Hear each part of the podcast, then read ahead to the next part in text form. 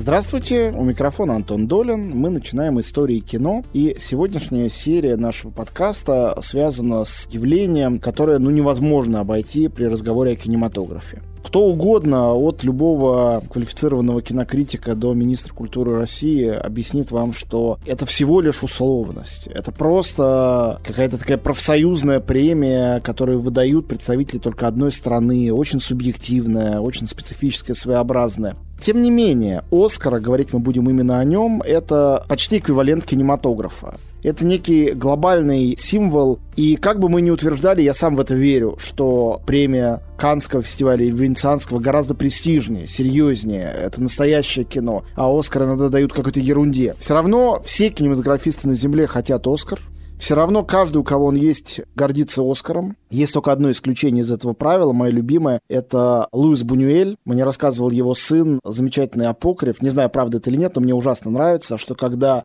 уже немолодого Бунюэля номинировали на Оскар. Э, к нему, он жил тогда в Мексике, разумеется, прибежала толпа народу. Я не помню, что это было, «Дневная красавица» или «Скромное баяние буржуазии». Вот, а, прибежали сеньор Бунюэль, что вы чувствуете? Он сказал, ну что я чувствую? Понимаете, это довольно простая история. Просто там, 50 тысяч долларов платишь, и вот ты номинирован на «Оскар». Ну, я не помню, какая была названа сумма на самом деле. Они побежали, это напечатали все на первых полосах. Разумеется, абсолютный скандал. Американская киноакадемия протестует. Неправда, у нас честно все. Голосование, он вам какую-то ерунду наговорил. В общем, ужасная история. Ну, потом доходит дело до церемонии месяц спустя, и Бунюэле таки да присуждают Оскар, и ситуация повторяется. К нему бегут журналисты. Сеньор Бунюэль, что вы чувствуете? Теперь у вас есть Оскар. Он говорит, ребят, я же вам объяснял. Берете пачку долларов, и вот Оскар уже ваш. После этого я спросил сына Бунюэля, а где у вас дома хранится этот Оскар? Он абсолютно всерьез так нахмурился и говорит, вы знаете, я абсолютно понятия не имею, где он. Знать не знаю. Может, куда-то сдали в музей или он потерялся. Нина Циркун у нас сегодня в качестве гостя, собеседника и соучастника. Что ты, Нина, думаешь об этой истории? Был прав Луис? Привет, во-первых. А тут, надо сказать, как бы два момента упомянуты, которые теперь стали уже, что называется, регулярными такими шутками, касающимися Оскара. Во-первых, насчет того, что означает вообще сама эта статуэтка для человека. Вот надо сказать, что на первой же церемонии в 1927 году был отмечен Оскаром первый звуковой фильм, что нельзя было как бы не сделать, потому что вот они только начали начали выходить, певец джаза. Но актер, который снимался в главной роли, Эл Джонсон, этой статуэтки не получил. И он, значит, выйдя на сцену, там вместе с группой, сказал, потом говорят, что вот тут присуждают Оскар и дают такую очень тяжелую статуэтку, она бы мне очень пригодилась. У меня вот как раз дома нет пресс-папье. То есть с самого начала Оскара они начали да. его троллить и все зря, и все напрасно. Все равно его авторитет, взявшийся непонятно откуда, продолжает давить на всех. Вот э, у нас были номинации «Золотого глобуса» объявлены, и тут же кинулись все разоблачать. «Золотой глобус», непонятно, кто там голосует, что это такое. Но я скажу больше, ведь и про «Оскар», ну, конечно, понятно, и это даже известная процедура, но с какого перепугу ничего авторитетней «Оскара» в кинематографе нету, непонятно. Потому что и список великих авторов или актеров, обиженных Оскаром, никогда не получивших, огромен.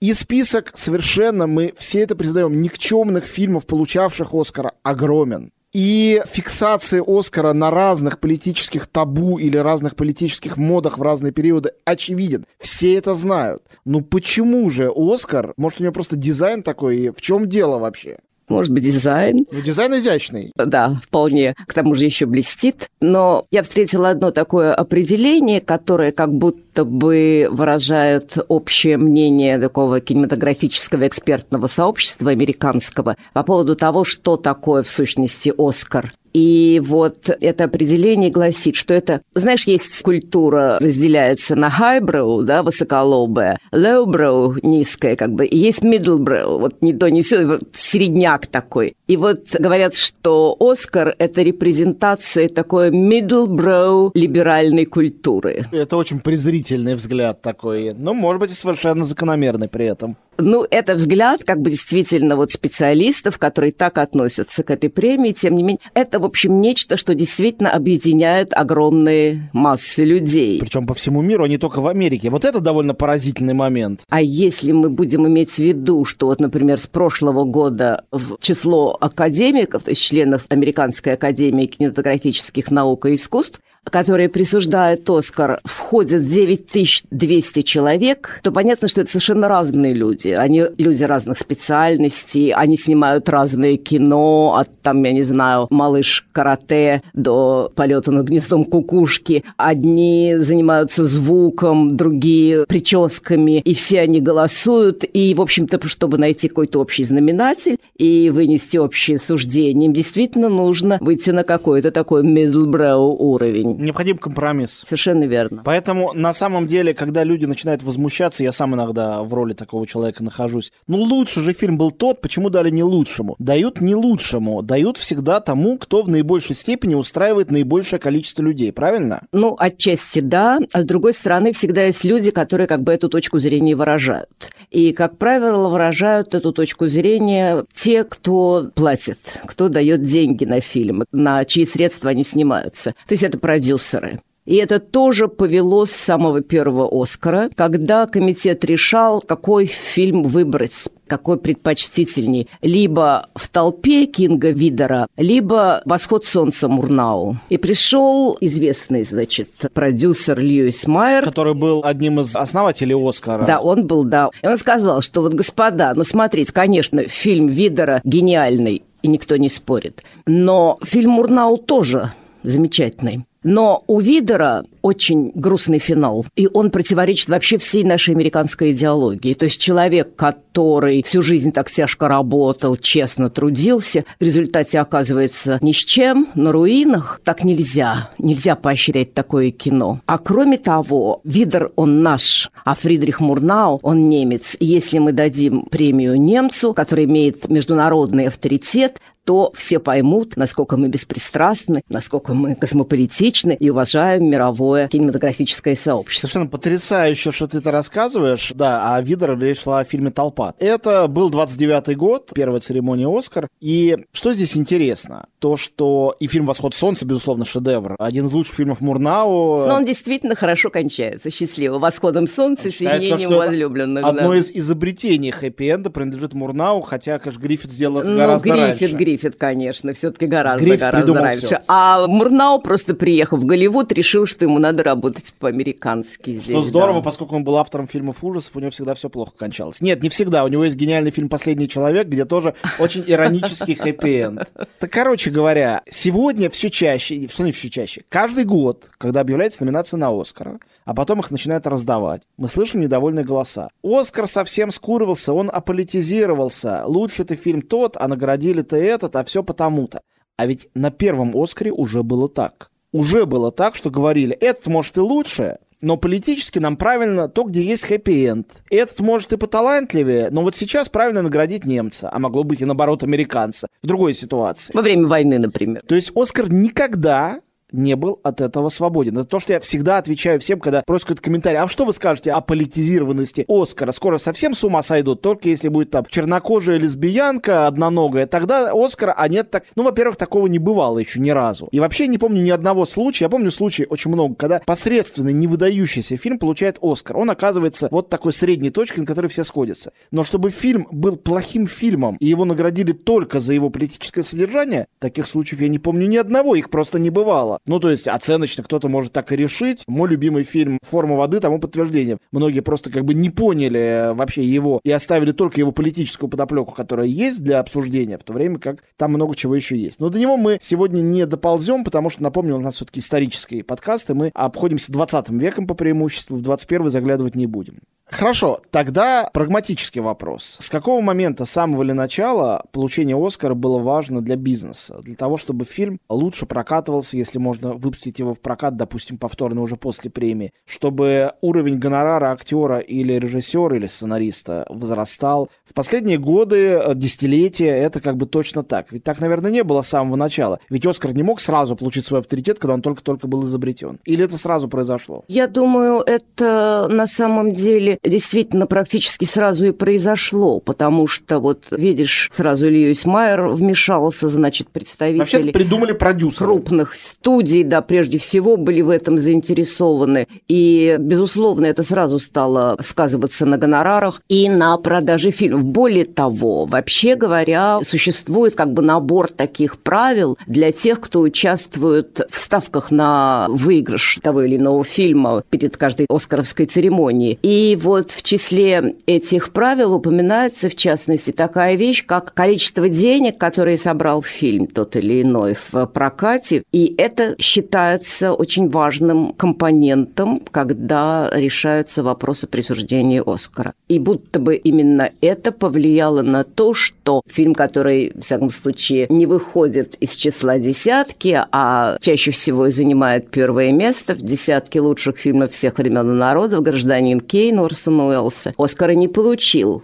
Хотя номинировался. А хотя номинировался, да. Уступил он как раз фильму Джона Форда «Как зелена была моя долина», потому что это была комедия, собравшая очень большую кассу, действительно чрезвычайно смешная, и потому, вероятно, вот она вышла на первое место. А Орсон Уэллс снял фильм довольно мрачный, и вот это, начиная, значит, тут опять же... Мрачный и эстетский. Об этом уже, так сказать, как бы мы и не говорим, поскольку изначально решили, что это Middlebrow, да, середняцкая такая награда. Но, с другой стороны, что вот очень важно и то, чтобы финал был жизнеутверждающий. Ну, собственно говоря, наши программы, как и все списки, любые десятки или двадцатки, тридцатки, которые составляются, они работают очень просто. Для того, чтобы люди, которые немножко не в материале, которые не смотрят достаточно много кино, имели какой-то список на вечер, на выходные, на каникулы, на следующий год, не знаю, что посмотреть, если хочется посмотреть что-то старое классическое. Мне кажется, что Оскар со всеми нашими претензиями к нему работает так же, что когда какие-то академики, допустим, некий неизвестный нам 10 тысяч человек, выбрали некий список лучшего, это некий нам указатель, если мы не являемся таким уж активными кинозрителями, что смотреть. И в этом смысле всегда номинация тоже важна, а не только сама премия. Надо одну очень тоже важную вещь сказать, которую часто упускают из вида. Она, кстати, касается того, насколько важна роль продюсеров, как это отражается на гонорарах и прочем. Дело в том, что что вот есть номинация как бы основная «Лучший фильм», и эта номинация на самом деле и «Оскар» продюсеру. Поэтому, скажем, Владимир Меньшов напрасно обижался, что его не известили вообще даже сразу о том, что он якобы получил Оскар и не позвали туда на церемонию, и получал какой-то чиновник, а на самом деле продюсером этого фильма «Москва слезам не верит» был Госкино. Поэтому совершенно естественно получать этот приз как лучший фильм на иностранном языке вышел человек, представлявший Госкино. Но все режиссеры мечтают получить, конечно, режиссерский Оскар, потому что это как раз Оскар за их собственный вклад в фильм. И как раз очень многие были обижены, так его и не получив, или получив его очень поздно, или получив его да? только за заслуги. Например, что далеко ходить. Вот в 2019 году Оскар почетный присудили вне протокола, это на отдельной церемонии происходит, Дэвиду Линчу, потому что, конечно, надежда на то, что настолько самобытный и настолько выделяющийся из общего ряда режиссер путем демократического голосования будет признан лучшим режиссером, на это надежд никаких никогда не было. Даже с его наиболее, скажем так, вне понятными, простыми, прозрачными фильмами, такими как «Простая история» или «Человек-слон». Даже с ними это не получалось, что уж говорить о каких-то более сложных. Ну, а почетные там сами решили, сами дали.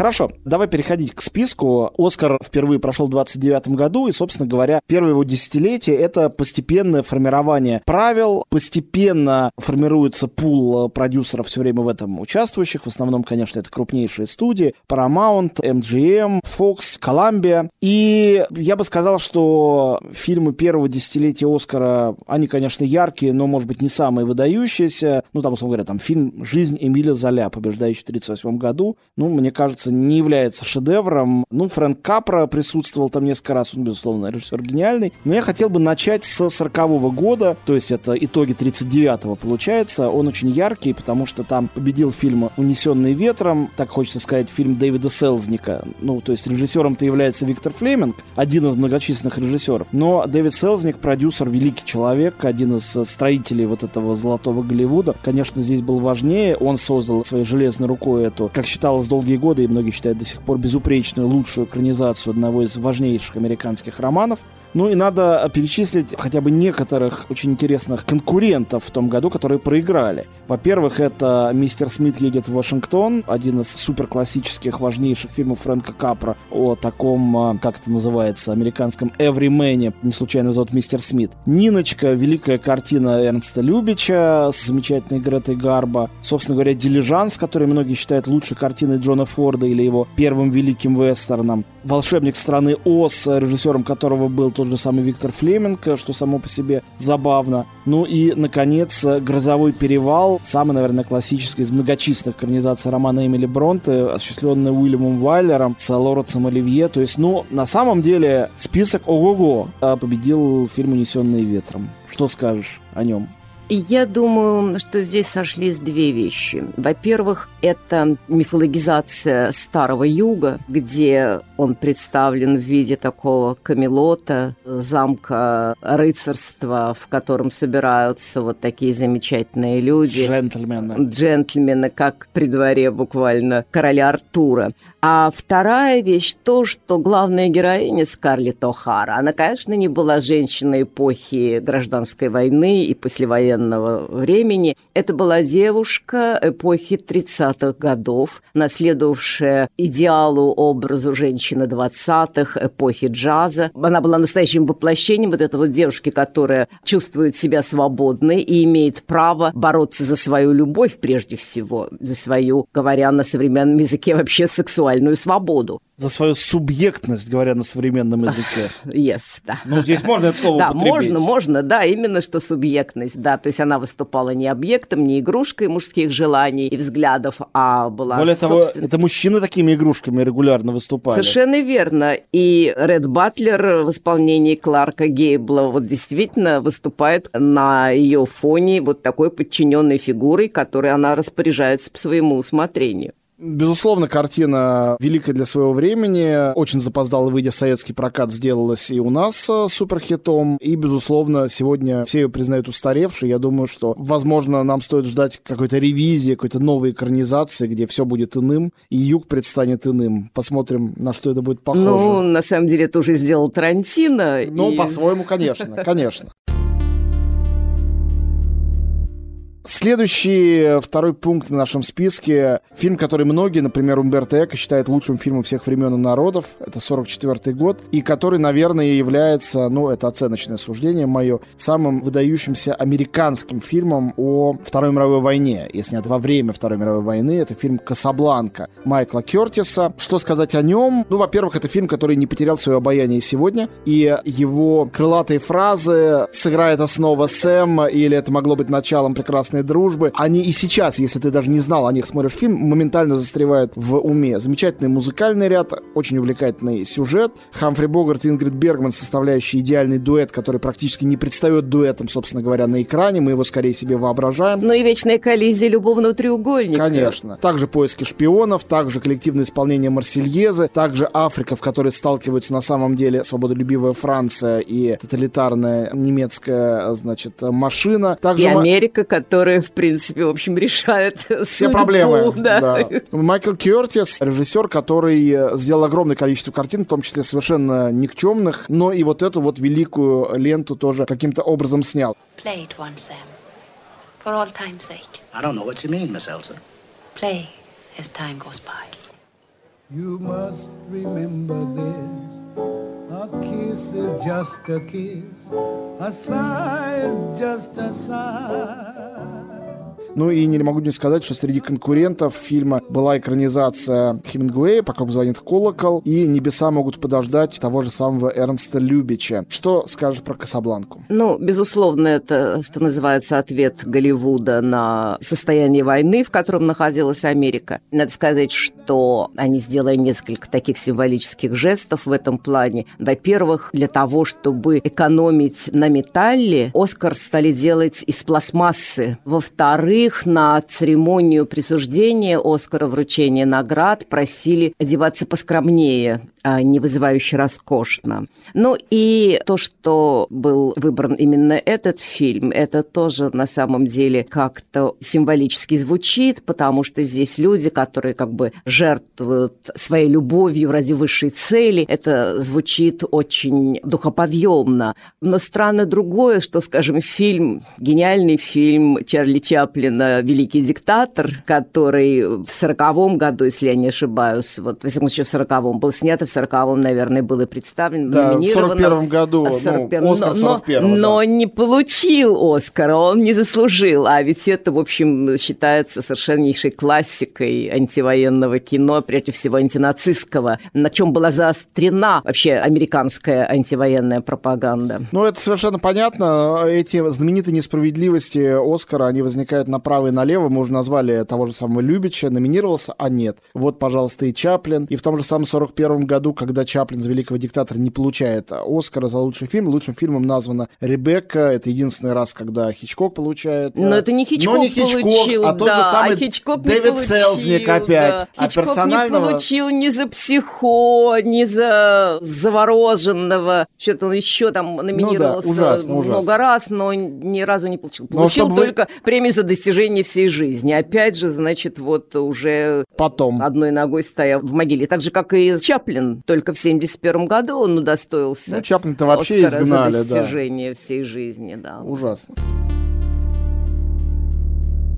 пролистываем 40-е годы. Уильям Уайлер за лучшие годы нашей жизни получает в 47 году. В 46-м, за год до того, потерянный уикенд Билли Уайлдера. Знаменитый Гамлет Лоренса Оливье в 49-м. И мы перепрыгиваем к нашему следующему пункту в нашем списке. Мне было очень важно сюда его включить, потому что мюзиклы были крайне существенным жанром для Америки очень долгое время, несколько десятилетий. Потом это закончилось или прервалось. Впрочем, была попытка возрождения с тем же самым «Ла Ла Лэндом». Но вот сейчас классический мюзикл, который как раз очень здорово иллюстрирует устаревшесть этого жанра, когда смотришь сегодня эту картину. Это «Американец в Париже» Винсента Минелли, победитель 52 года. Но для меня лучше, что есть в этом фильме, конечно, музыка Гершвина. А что скажешь ты? А я совершенно согласна, что музыка Гершвина — это номер один в этом фильме. Может быть, этим практически список заканчивается, хотя следует отметить блистательный талант Джина Келли, исполнителя главной мужской роли и хореографа. Это не менее важно. Это, он, да, но это уже он как танцует, бы другие... он играет, он да. ставит танцы. Да, это уже отдельные Оскары. Да, и конечно. вообще вот в этих вспомогательных категориях Оскары раздаются довольно щедро, и многие там вообще десятками их исчисляют у себя на полках. Ну, что сказать про «Американец в Париже»? В принципе, значит, мне кажется, что здесь сыграла свою роль то, что, во-первых, очень важно было показать послевоенный Париж и вот эту жизнь жизнь послевоенную, которая бурлит, искрится и напоминала... Даже чересчур. Да, ощущение такое, что вот у нас, наверное, тоже такие же настроения. Вот Нью-Йорк выглядит так же замечательно сейчас, как этот Париж. Ну и к тому же, значит, вот французы, наши союзники. Поэтому здесь вот сошлись такие благостные настроения и хэппи-энд. Так что, ну чего еще желать? И много-много музыки. Танцевальный эпизод 18 минут, он считается вообще рекорд рекордом, по-моему, до сих пор. Блистательный талант, действительно, Джона Келли, так что если кто не видел вообще никогда фильмов с его участием, это просто must.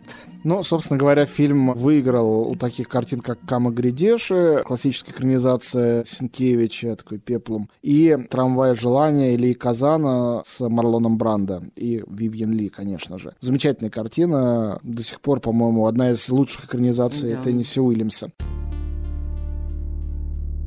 Пробежимся по 50-м годам. Ну, наверное, я бы обратил внимание на фильм «В порту», победивший в 55-м году, поскольку опять Казан, наконец-то он побеждает, и Марлон Брандо, становящийся в эту секунду важнейшим. Мост Где он появился впервые на экране в футболке, задав моду на... Навсегда. Аж навсегда, да. Вот, в 58 году «Мост через реку Квай» Дэвида Лина. К Дэвиду Лину мы еще вернемся. А сейчас э, перепрыгиваем в 60-й год, завершение декады. Это «Бен Гур» Уильяма Уайлера. И, ну, как бы этот фильм обойти нельзя, потому что он наравне с «Титаником», который будет снят еще через там 40 лет, чуть меньше, является одним из рекордсменов по количеству номинаций 11 статуэток. штук. 11 Оскаров, это было впервые. Из 12 номинаций. Не первая экранизация романа Лью Уоллеса, и не последняя, даже наш Тимур Бекмамбетов это да. сделал, но, безусловно, самая знаменитая фильм с Чарльтоном Хестоном в главной роли, и, наверное, среди пеплумов, среди фильмов «Тог и сандалий» этот занимает первое место, является, наверное, самым легендарным, поправь меня, если я не прав. Ну, скорее всего, да. Вообще, надо сказать, что 50-е считаются вообще вот десятилетием эпосов. Ты уже назвал Кама Гридеши, и Бенгур тоже. Так что это картина, которая которая вот один из факторов поисков Голливудом выхода из противоборства с телевидением, которое все больше занимало американцев, оставляя их дома и не позволяя им выйти оттуда, чтобы дойти до кинотеатра и посмотреть там фильм. Надо было показать что-нибудь такое, что в телевизоре явно проигрывало. Ну, а Чарльтон Хестон, конечно, можно сказать, утвердил тип такого библейского героя, и Бекмамбетов в своем, можно сказать, ремейке, можно сказать, нового экранизации экранизации романа Олиса, безусловно, имел в виду этот тип. Но Хестон никогда не считался великим актером в Голливуде. И даже с тех пор пошла гулять шутка, что «Оскар» — это премия, которую дают Чарльтону Хестону за актерскую игру в фильме «Бенгур». Как бы вот опять же одна из тех злых шуток, которыми славится кинематографическое сообщество. 60-е годы и тоже эпос, но абсолютно другого рода. Я даже не знаю, можно назвать его современным, потому что все-таки он отправляет зрителя немножко назад, но все-таки не во времена Тог, не в античность. Это Лоуренс Аравийский 63 -го года. Наверное, величайшее произведение Дэвида Лина, очень известного режиссера, и лучший, по мнению британцев, английский фильм всех времен и народов, ну, по какому-то опросу. Ну, понятно, что мы эти опросы не будем к ним чересчур серьезно относиться, разумеется. Но, безусловно, Лоренс Аравийский фильм поражающий. Сегодня, наверное, он произведет особенное впечатление, потому что там нет ни одной женщины вообще. Они этому фильму не нужны. Он снят по реальным событиям и о реальном лице Ти и Лоуренсе, о котором, наверное, надо сказать, что известно, что он много о себе всего врал, и никто никогда не смог восстановить, где правда, где нет, и поэтому вот такая Такой эпическая, да, эпическая да. легенда, кинолегенда о нем, это идеальный жанр для того, чтобы о нем говорить. Ну и, конечно, это лучшая, самая знаменитая знаменитая роль Питера О'Тула. В фильме также снимается, например, Амар Шариф. Но эта картина Питера О'Тула, цвет чьих голубых глаз, является, наверное, может быть, самым ярким таким лучом в этой картине. На меня когда-то это произвело огромное впечатление, тем более, что мне повезло впервые посмотреть Лоренса Аравийского именно на большом экране. Ну вот я хочу вернуться к тому, что я говорила по поводу как бы советов для тех, кто делает ставки на получение премии «Оскар». Обращайте внимание на британцев. Британцы действительно это фавориты Оскара, и либо режиссеры, либо актеры. Они, в общем, всегда в более выигрышной позиции. Ну и потом здесь такая, опять же, тема близкая американской идеологии, что называется помощь, покровительство братьям нашим меньшим, в данном случае арабским племенам, которые борются против турецкого нашествия. Мне кажется, что сегодня, когда речь идет о том, как европейцы и американцы управляют Ближним Востоком, как они пытаются там свою геополитику проводить, каким трагическим последствиям это приводит, фильм Лоренса Аравийский в каком-то смысле правительский. Он очень здорово это показывает, как все начинается вроде бы с идеализма, а заканчивается иногда просто кровопролитием, кошмаром и полным изменением вообще ландшафта, карты. Мы перепрыгиваем через целое десятилетие, через довольно яркие 60-е. Ну, что про них сказать? Ну, во-первых, порадоваться за Билли Уайлдера, чья квартира победила. Мюзиклы продолжали быть. Вестсайская история в 62 году. Моя прекрасная леди в 65-м. Звуки музыки в 66-м. Оливер в 69-м. Музыка, музыка, музыка, музыка. И, наконец, в 70-м с полуночного ковбоя постепенно приходит наш с тобой любимый новый Голливуд. И дальше он царит, французский связной, крестный отец, афера, второй крестный отец. И так мы доползаем до нашего следующего пункта. 76 год, пролетая над гнездом кукушки. Великий фильм Милоша Формана и картина, которая побеждает в, конечно, потрясающей конкуренции, чего уж. Рядом с этим Нэшвилл Роберта Олтмана, Челюсти Стивена Спилберга, Собачий полдень Сидни Люмета и, наконец, Барри Линдон Стэнли Кубрика. Вот 76 год. Пять абсолютных шедевров. Вот я не знаю, если бы не было этого Оскара, так это отмотать, сказать, а какой из этих фильмов лучший? Ты какой выберешь один? Я на самом деле тут проще повеситься, чем попробовать выбрать одну из таких пяти картин. Лучше сказать вообще никому. Да. Как получилось, что победила и почему «Полет гнездом кукушки», как тебе кажется? Я так думаю, что этот фильм, опять же, отражал мнение широких народных масс о том, к чему пришла вот завершившаяся только что эпоха контркультуры, массовых демократических бунтов и так далее, которые как бы захлебнулись в психоделике. То есть главный герой, вот МакМерфи, которого играл Джек Николсон, человек, который поднял на бунт целую, значит, вот палату психбольницы, и они все так отреагировали на это, они последовали его призывам, его уговорам, а сам после того, как, конечно, получил изменение сознания в результате лоботомии, он, мы видим его в финале фильма как бы лежащим таким овощем. Он э, как бы вот сам своим заветом, своим призывом и не последовал. И вот в этом довольно трагическом состоянии и в настроениях, которые были близки тем, кто пережил эпоху вот этих студенческих бунтов, которые начинались так красиво, так оптимистично, так задорно, упорно, а закончились, в принципе, ничем, в том числе и тяжелыми случаями, не будем даже уже вспоминать какими, но, во всяком случае, результаты были далеки от тех целей, которые провозглашались поначалу.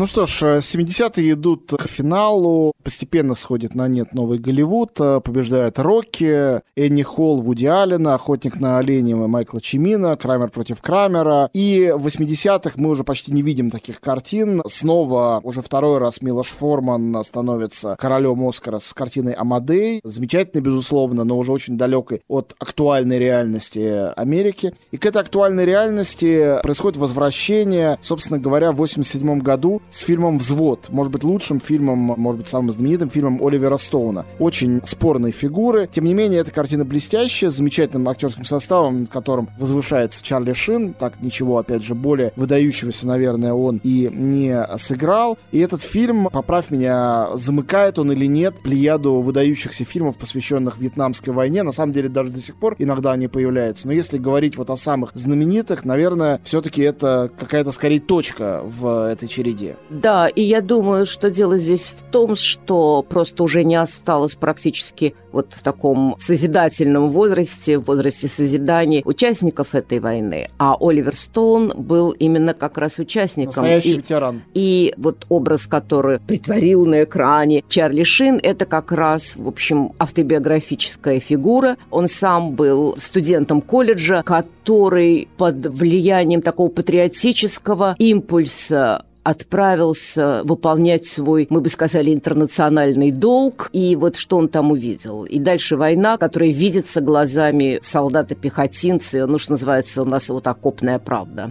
Ну что ж, «Взвод» победил действительно у не самых сильных картин, хотя там была и миссия Ролана Жафе, победившая в Каннах. Ну, впрочем, и там немножко удивительно, что она победила. И Ханна и ее сестры Вуди Аллена.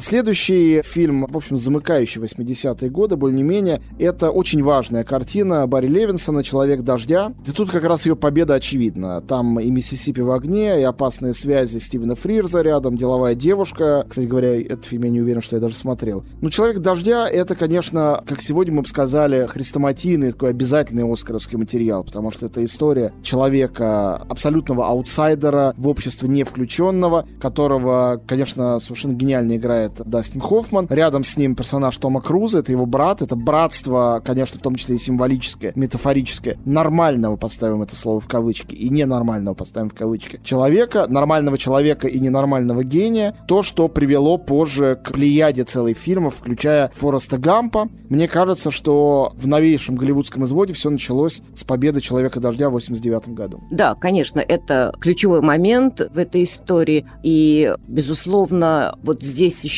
сыграло свою роль и то, что для американцев, прежде всего, это была очень узнаваемая история, как кинематографический такой троп, так и жизненный. Два американца на дороге, которые начинают с полного непонимания друг друга, и вот в результате они начинают как-то друг друга понимать. С одной Но стороны. путь это еще а и другой... путь навстречу друг другу. Путь на... Именно что путь навстречу друг другу, да. С другой стороны, фильм показал, насколько мы вообще плохо представляем себе жизнь других, да, насколько мы не знаем, что вообще творится у них в головах, как они думают, и почему мы считаем свой образ мыслей правильным, а способ мышления других людей для нас чужд, непонятен и поэтому считается неправильным. А ну, может быть, как есть, раз все наоборот. Это и есть понятие толерантности, для которой краеугольным камнем сознания сделалась эта картина. Это, может быть, так не планировалось, но так стало, благодаря Оскару в том числе. Одна из демонстраций того, как Оскар может повлиять на на развитие общественного сознания в том числе. Ну и вообще кинематограф. В Америке это так.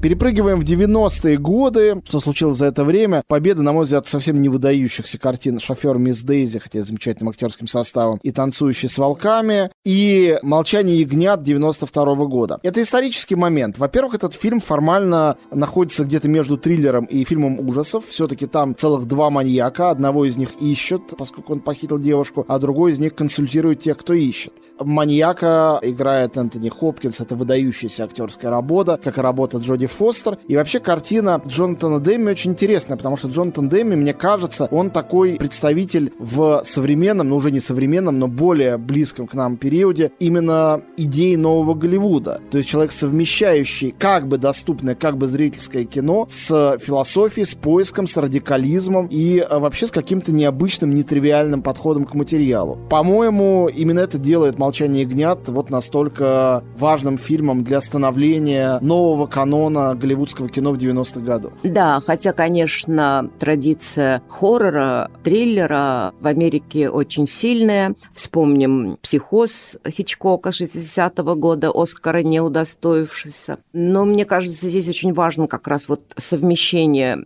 увлекательной формы с очень глубоким содержанием. Потому что на самом деле это ведь история не столько о Ганнибале Лекторе, сколько скорее история вот этой молодой девушки. Кларисы Старлинг. Кларисе, да, которую играет Джоди Фостер. И не случайно мы совсем не сразу видим на экране Лектора, а сначала знакомимся с ней. И важно то, что у этих двух таких разных людей так много общего, начиная с их детских травм, их положения в обществе, и здесь можно других массу нюансов назвать, которые их неким совершенно мистическим образом объединяют. И вот это делает этот фильм чрезвычайно загадочным, мне кажется, и совершенно уникальным. Картина, безусловно, особенная, и было много еще снято фильмов с участием того же самого Хопкинса про Ганнибала Лектора. Они рядом с этой, к сожалению, не встали, такого успеха тоже не имели.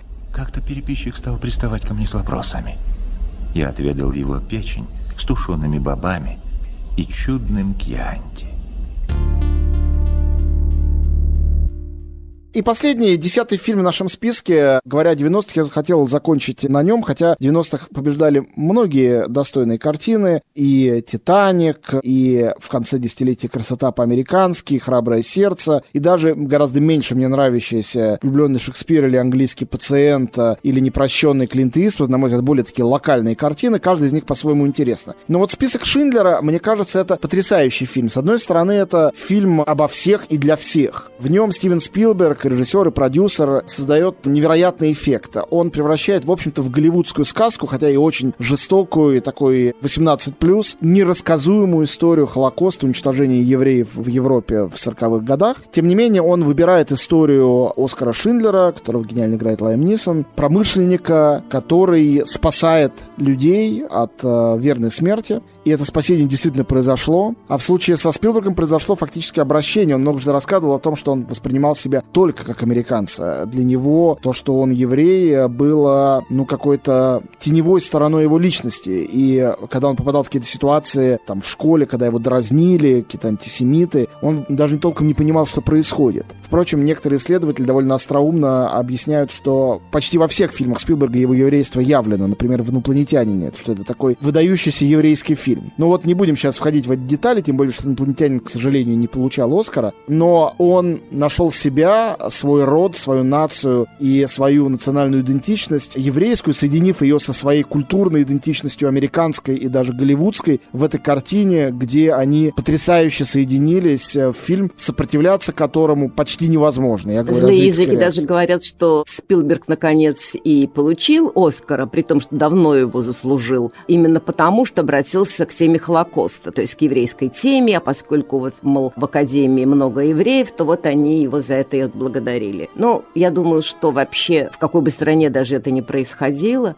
кто бы не поставил эту картину, мне кажется, невозможно пройти мимо нее, потому что она даже, в общем, не столько, я бы сказала, может быть, неправильную или крамольную вещь. Мне кажется, она не столько о Холокосте даже, сколько о том, каких людей порождает война, как она проявляет человеческую сущность. Вот с одной стороны, этот начальник, он начальник, по-моему, да, лагеря в Польше, уничтожение, да. Человек, который поначалу, в общем, не выглядит героем, Шиндлер, которого мы сегодня, наверное, вспоминаем иной раз по нескольку раз на дню, когда едем в лифте, видим на табличке надпись «Шиндлер». Обычный, в общем, промышленник, который даже поначалу решает погреть руки на дешевом дешевом или бесплатном даже труде заключенных. И вот мы видим ту метаморфозу, которая с ним происходит, в результате которой он помогает избежать смерти такому числу людей, становится вообще настоящим героем в Израиле. Есть мемориал, посвященный ему. В то же время Гет в исполнении Рейфа Файнса – это совершенно, значит, противоположная фигура. Кстати, Спилберг говорил, что пригласил Файнса на эту роль, потому что он обладает дьявольской сексуальностью. Вот эта сексуальность сексуальная привлекательность, обаяние власти. И зла. Да, это, конечно, очень тоже серьезная и важная вещь, которая в этом фильме явно прослеживается. Вы работали бухгалтером в фирме на Липовой улице. Так что она производила? Сковородки, кастрюли? Должен поставить вас в известность, что я еврей. Вот как? А я немец. Вот и познакомились.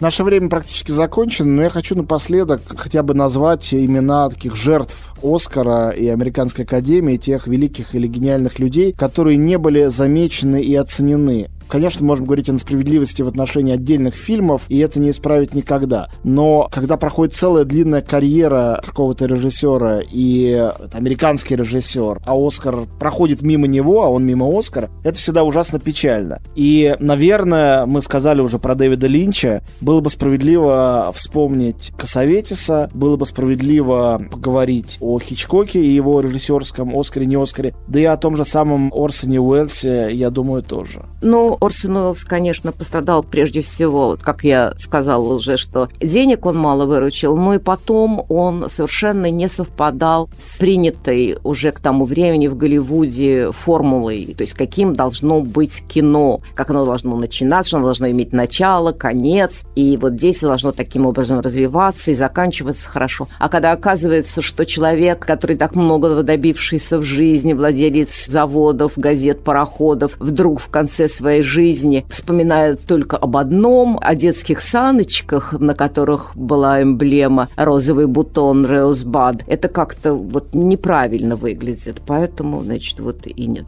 И надо сказать, что Орсон Уэллс не скрывал своей реакции, совершенно, конечно, естественно, негативной по этому случаю, и тоже стал примером, о чем принято говорить, что вот нельзя плохо говорить об Оскаре и о том, как он, значит, вот просуждается, потому что нельзя кусать палец той руки, которая тебя кормит, значит, никогда больше с нее не получишь. Примерно такая же история, не будем входить в подробности, произошла со Спайком Ли, когда он тоже не получил Оскара, ужасно разозлился на фильм «Шофер миссис Дейзи», а потом ужасно разозлился на фильм «Прочь», даже говорил, что не будет его смотреть, уж не говоря про «Зеленую книгу», все эти фильмы, но это не помогает ему получить самому Оскара. К сожалению, да. Стэнли Кубрик, тоже человек, чьи фильмы номинировались не раз, но практически даже и фильмы не получали этих Оскаров. По-моему, «Космическая Одиссея» получила за спецэффекты, а режиссерского Оскара у Кубрика так и не было, что, конечно, тоже несправедливость невероятно, не меньше, чем с Чарли Чаплином или с Орсоном Уэллсом. Джон Косоветис, о котором мы сказали. Ну, по поводу Кубрика понятно все. Конечно, это, как говорил один известный герой, не слишком ли я для вас интеллектуальный? Ну, а Косоветис был, наверное, слишком новаторским э, режиссером, хотя он как раз был человеком не чужим оскаровскому миру. Во-первых, он был актером, во-вторых, он снимал иногда вполне коммерческие картины, у него были оскаровские номинации. И но... был очень простодушный. Да. Но вот его картины, конечно, режиссерские, «Тени», «Лица», «Мужья», «Убийство китайского букмекера», все они были потоки любви, премьера, слишком новаторским. Не случайно главный приз, который он получил в жизни, все-таки был приз фестивальный, в Венеции дали «Золотого льва» картине «Глория». Кстати, одной из самых таких, ну, в кавычках, оскаровских картин. Традиционных. Да, в его карьере.